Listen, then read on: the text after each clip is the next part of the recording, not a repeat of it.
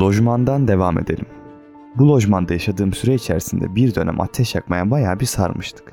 Sanki sokak eğlencemiz ateş yakmak olmuştu. Neden mi eğlenceliydi? Muhtemelen ateş yakmak yasak olduğu için hem onun korkusu hem de genel ateş yakmak bizi eğlendiriyordu. Tabii yine bu zamanlarda bu eğlencemizin en büyük körükleyicisi ben oluyordum. Evden durmadan kibrit araklıyordum. Hatta çok saçma ama bazı zamanlar tek başıma çıkıp ateş yaktığım bile oluyordu. Bir gün artık evdeki kibrit çok azalmıştı. Kendimi çok belli ediyordum. Ben de elimdeki 1 lirayla bakkaldan 10 tane kibrit aldım. Bu kibritleri nereye sakladığımı hatırlamıyorum. Ama muhtemelen dışarıda bir yere saklamışımdır. O saatten sonra ben bu işin daha da suyunu çıkartmıştım. Sokaktaki tek eğlencem ateş yakmak olmuştu sanki. Peki ne oldu da sıkıldık ya da ben sıkıldım bu işten? Aslında sıkılmalık bir durum olmadı. Sadece işler istenildiği gibi gitmedi denebilir. Bir gün yine dışarıda muhtemelen 5 ila 8 kişi arasında çocuğuz ve eğlenecek bir şeyler arıyoruz. Bizim lojmanın merkezinde bir cami var. Erdemir Camisi. Ve bu caminin yanında da büyük bir çimenlik, düzlük bir alan var. Biz orada genelde futbol oynardık.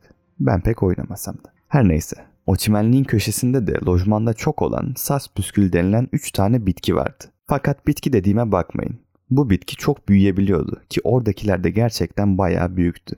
Boyu bizim 2-3 katımızdı, genişliği de hayli fazlaydı. Bu bitkilere sas püskülü denmesinin sebebi bitkinin olayının içinden uzun bir kamış çıkıp ucunda da büyük bir püskül oluşturmasıydı. Bir de yaprakları hiç hoş değildi. Elini yanlışlıkla sürttüğün an kağıt kesiği gibi kesiyordu. Neyse işte bizim yanına gittiğimiz ağaçların püskülleri artık kurumuştu ve yakılmak için bizi bekliyorlardı. Biz de bu bitkinin içindeki kamışları söküp ucundaki püskülü yakıyorduk ve uzun bir sopa ucunda ateş ile bir meşaleye dönüştürüyorduk. O sırada da yanımızda Ege diye bir arkadaşımız vardı ve çok zekice bir hareketle elindeki yanan kamışı ya da meşaleyi hala ağacın üzerinde olan kamışların püsküllerine değdirdi ve o püsküller yanmaya başladı. Başta neler olabileceğini pek fark etmedik. Fakat bu olay yaz ayında yaşandığı için bitki de biraz kurumaya başlamıştı. Püsküllerden düşen ateş parçaları bitkinin yarı kurumuş gövdesine düşmüş ve alev almıştı. Yani bildiğiniz ağaç yanmaya başlamıştı. Bir süre söndürmeye çalıştık ama nafile. Ne mi yaptık dersiniz? Var gücümüzle kaçtık ve hemen hiçbir şey olmamış gibi evlere dağıldık. Çünkü hepimiz çok korkmuştuk. Yani ne yapacağımızı bilememiştik doğrusu. Eğlencemiz biraz sınırlarımızı aşmıştı. O kaçma sırasında da benim elimde ucunda püskül yanmış bir şekilde uzun bir kamış vardı ve öyle koşuyordum. Nedense bırakmamıştım bir süre. Lojmanın da o bölgesinde bir güvenlik kamerası vardı. Bu sebeple direkt beni suçlayacaklar diye çok korkmuştum. Sonrasında neyse ki birileri aramış ki bölgeye iki itfaiye bir de ambulans gelmişti. O sıralar ben de evdeydim ve sanki hiçbir şey olmamış gibi dolanıyordum evde. Ve kapı çaldı. Kapıyı ben açmıştım. Ve çocuk yaşlarda iki kişi neden bilmiyorum ağacı kimin yaktığını sormuşlardı. Ama ilk geldikleri kapı da benimki değildi sanki. Ve benim adresimi onlara kim söylemişti hiç bilmiyorum. Ardından ben de tabii ki asla arkadaşlarımı satmayacağım için bana yapılan psikolojik baskı ve eziyete rağmen direndim. Yani hemen Ege'nin yaktığını ve evinin nerede olduğunu söylemiştim. Düşününce biraz çabuk satmışım sanki. Ve olay böyle kapanmıştı. O günden sonra hiçbir zaman ateş işlerine bu kadar yakın olmadık. Sonrasında yine Ege ile sokakta takılırken kendisi anlattı. O zamanlar o da çok korkuyormuş. Ailesinin onu evlatlıktan çıkartacağı gibi şeyler düşünüyormuş. Meğer babasına sadece 150 liralık bir ceza gelmiş ve Ege'ye söylememişler bile. Muhtemelen korkmasın diye. O da sonradan öğrenmiş. Şimdi de size başka bir olaydan bahsedeyim. Savaşçı Furkan. Lojmanda bir çocuk vardı. Adı Furkan.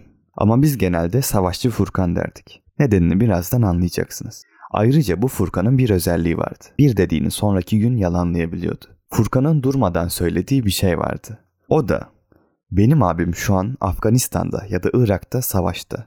Yakında Türkiye'de Amerika ile savaşa girecek. Bize de şu şu şu silahları verecekler. Abim söyledi. Hatta ben de şu savaşta yer aldım gibi şeyler söylüyordu. Ama bunu öyle bir anlatıyordu ki hepimiz inanmıştık. Tabi o yaşta kimse haber de takip etmediği için ve coğrafyadan da anlamadığı için herhalde herhangi bir ülkeyle savaşa gireceğiz bile dese sorgulamadan kabul edecektik. Peki ne mi yaptık? Savaşa hazırlandık. Mahalledeki olası cepheleri, saklanabilecek yerleri araştırdık. Planlar yaptık. Mesela eğer şuradan saldırırlarsa ne yaparız, oradan saldırırlarsa nereye saklanırız gibi. Ve tam hatırlamamakla birlikte bir tane ağaç belirlemiştik. Ve çakma bir ağaç ev yapmıştık.